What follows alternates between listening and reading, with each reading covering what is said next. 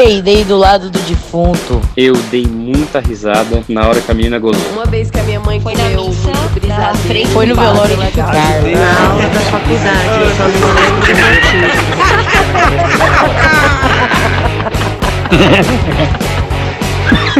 Ah, mas eu ri fazer o quê?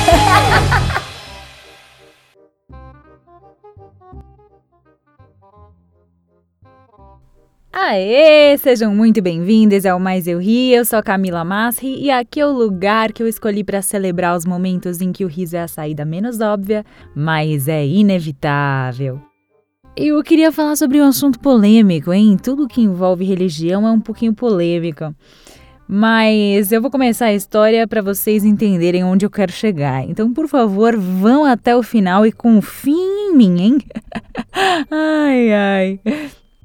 Eu lembro que quando eu era criança, a minha mãe me chamou uma vez pra, sei lá, escovar os dentes, alguma coisa bem ridícula assim. E aí ela falou, como se fosse a coisa mais natural do mundo, assim. Ela me contou que Papai Noel não existe, que é só uma história. Acontece que eu sempre amei e acreditei muito em histórias, e muitas estão comigo até hoje, inclusive. Eu acredito em sereias até hoje.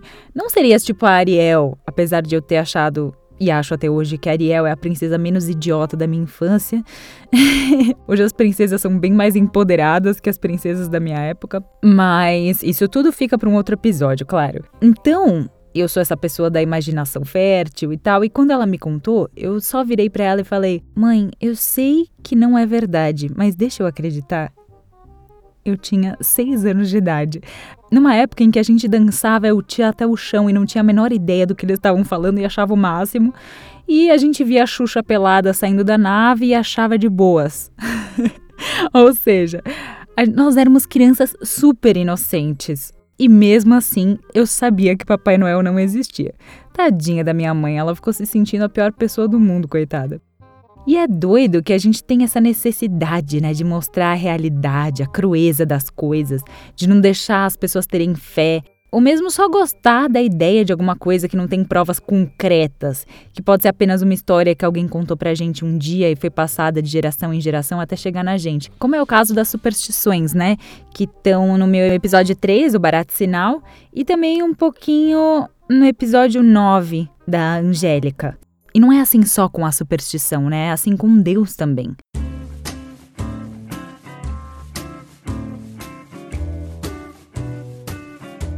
Os ateus não acreditam em Deus e ainda acham que quem acredita em Deus ou alguma coisa maior é ingênuo ou tá delirando, sei lá. Mas eu vou dizer uma coisa: eu não acredito em ateus completos. Até você que não acredita em nada, você tá acreditando em alguma coisa. O nada, veja bem. Inclusive, os ateus geralmente têm muita fé no nada ou têm muita fé na ciência. E eles tentam catequizar sobre isso o tempo todo. E não tem nada mais interessante para um ateu do que cruzar o caminho com um evangélico para tentar descreditar tudo que o evangélico falar sobre religião. É um belo passatempo, não é mesmo? E não estou falando apenas sobre a bolacha, que é bolacha não é biscoito. Ai, piadas idiotas, amo. Mas eu acredito mesmo que se você for ateu e passar por uma situação de quase morte, você vai rezar. Nem que seja só pra tirar dúvida, tá ligado? Assim como uma pessoa que passou por coisas horríveis na vida e acreditava em Deus pode deixar de acreditar nele, ué. Aí tem gente que fala que sempre tem um religioso tentando convencer de entrar pra alguma igreja. Mas olha, eu acho que na mesma proporção, como a luz e a sombra, tem sempre um ateu tentando convencer a galera que Deus não existe. É que nem falar pra uma criança que Papai Noel não existe. E pior, sem qualquer prova de que ele não exista.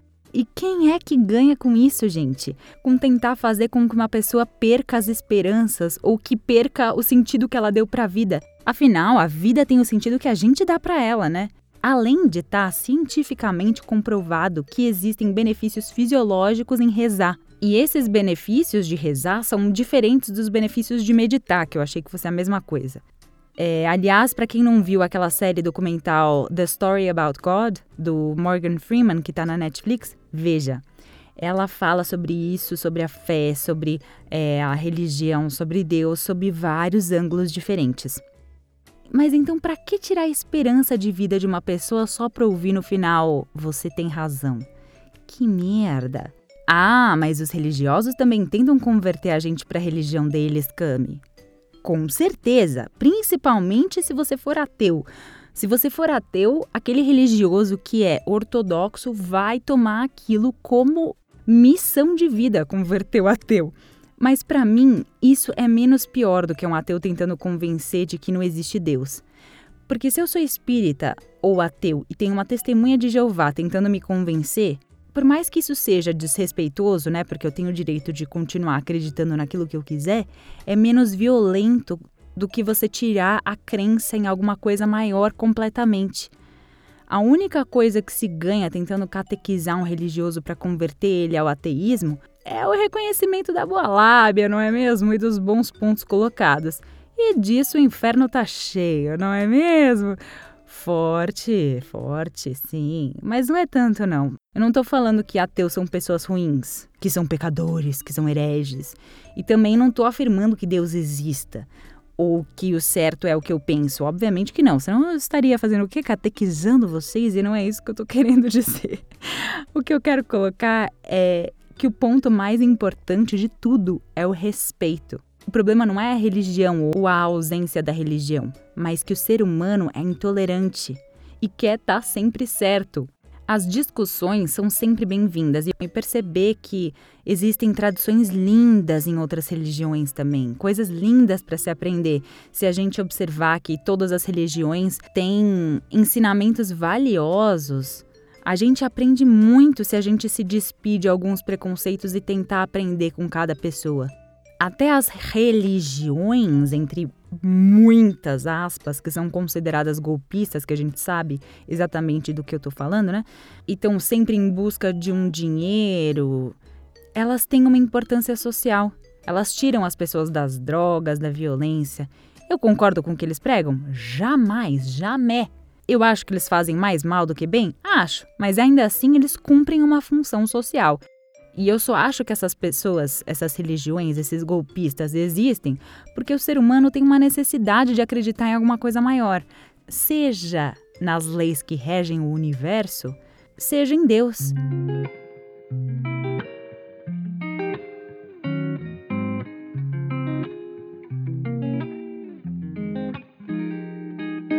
E aqui eu acho importante também a gente distinguir a intolerância religiosa, que é a mera ofensa sem argumentação, da livre expressão sobre as religiões. Você pode falar o que você quiser sobre religiões, questionar pontos, colocar posicionamentos, inclusive fazer piada sobre religião. Isto mesmo. O mesmo sobre ateísmo, como fizeram e fazem brilhantemente o pessoal do Porta dos Fundos. Tirando aquele especial deles que ganham um Emmy internacional, tem um vídeo maravilhoso do Porta que conta a história de uma menina que morreu e foi pro céu encontrar com Deus. Aí ela deu de cara com um cara nada a ver, com cara de índio, com uma roupa toda tribal e tal. E aí esse cara falou que era Deus. E ela desacreditou. Ela falou: Como assim você é Deus? Ele fala: Ué, cada um acredita em um Deus, né? E não é que quem estava certo era a tribo lá da Polinésia? E aí ela é enviada para o inferno por ter feito tudo que a Bíblia mandava. Eu acho isso maravilhoso, porque de fato a existência de uma força divina ela não é comprovada cientificamente. E as pessoas acreditam em tantos tipos de deuses e deusas que se ele ou ela existir de verdade, fatalmente alguma religião está errada com relação às características e and os rituais. E falar sobre isso não ofende nenhuma religião e coloca pontos maravilhosos sobre a incerteza das religiões que todo mundo já está cansado de saber. Eu, por exemplo, eu não tenho uma religião específica, mas eu acredito em muitas coisas e eu tenho a minha própria espiritualidade. Porque me faz bem, porque me dá um senso de propósito. E com tanta coisa horrível acontecendo no mundo, isso me dá um alívio absurdo quando eu penso que tudo tem um propósito. Mas isso não me isenta da responsabilidade sobre a minha vida e sobre o que eu posso fazer para contribuir positivamente para o todo, para o mundo. Eu não rezo, peço perdão e continuo fazendo merda por aí a rodo. Também não fico fazendo o certo porque eu acho que Deus está olhando. E geralmente eu rezo para agradecer alguma coisa, ou pedir luz, para ter forças para enfrentar uma situação mais difícil. Assim como a gente precisa de amigos e pessoas que nos deem apoio moral e que a gente se sinta acolhido, Eu sinto que Deus, Já, Jeová, os orixás, o universo, ou sei lá o que que você acredita, cumpre esse mesmo papel. E acreditar em alguma coisa maior é sempre impulsionador.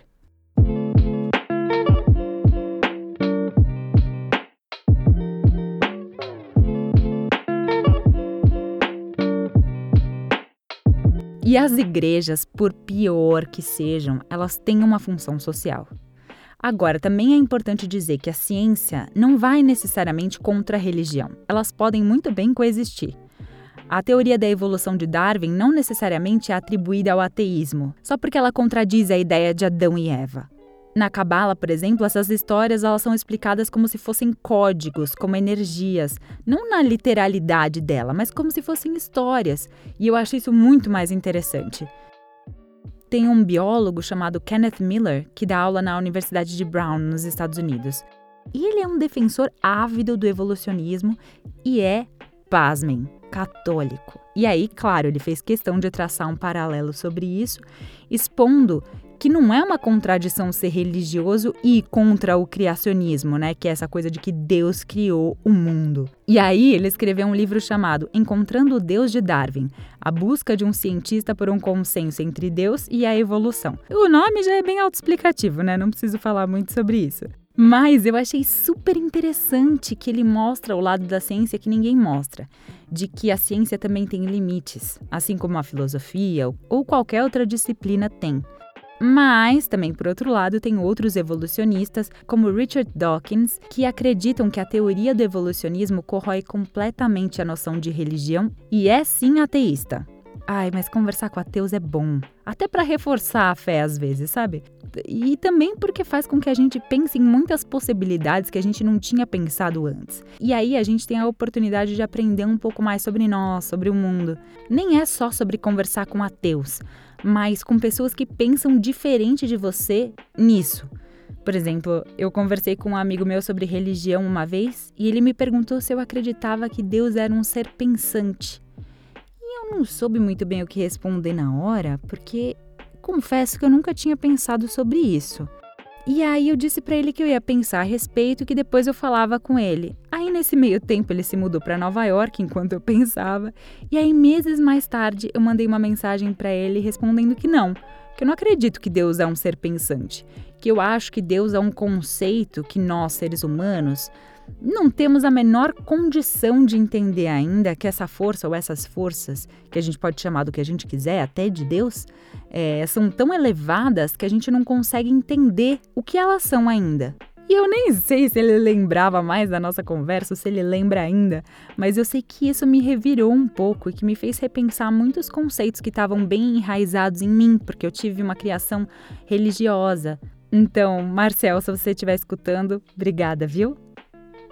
E eu acho que tirar o tabu sobre conversar sobre religião é muito importante. Qualquer assunto que for inquestionável é perigoso. A ciência muda o tempo todo, as religiões também, os conceitos de divino também. Nada nesse assunto devia ser tomado como verdade absoluta. E tudo que a gente escuta, mesmo os absurdos completos, como as teorias dos terraplanistas, podem agregar na gente, nem que seja para saber o que a gente não acredita, o que a gente considera mesmo absurdo. E o fato de que existem comprovações científicas hoje para questionamentos humanos que são discutidos há milhares de anos não deve ser levado como um conjunto de meras opiniões e com comprovação científica. Então, até que elas sejam mudadas, essas concepções são válidas. Então, a Terra quadrada ou plana, essa ideia já foi superada há anos. A Terra é redonda, tá bom? Tem foto, tem foto. Assim como você olha a foto da sua ex te traindo e fala: "Ah, ela me traiu", você olha para a foto da Terra redonda e fala: "Ah, a Terra é redonda". É isso, tá bom? E Deus pode existir ou não. Ou pode existir de uma forma que hoje a gente não tem a capacidade para entender. O que interessa é a gente estar tá sempre aberto e atento para evoluir. Então chega de catequese, tá? Qualquer que seja. Muito obrigada por me escutar. Compartilhem aí nas suas redes este episódio e os episódios anteriores que também estão bem massa. E muito obrigada, até semana que vem.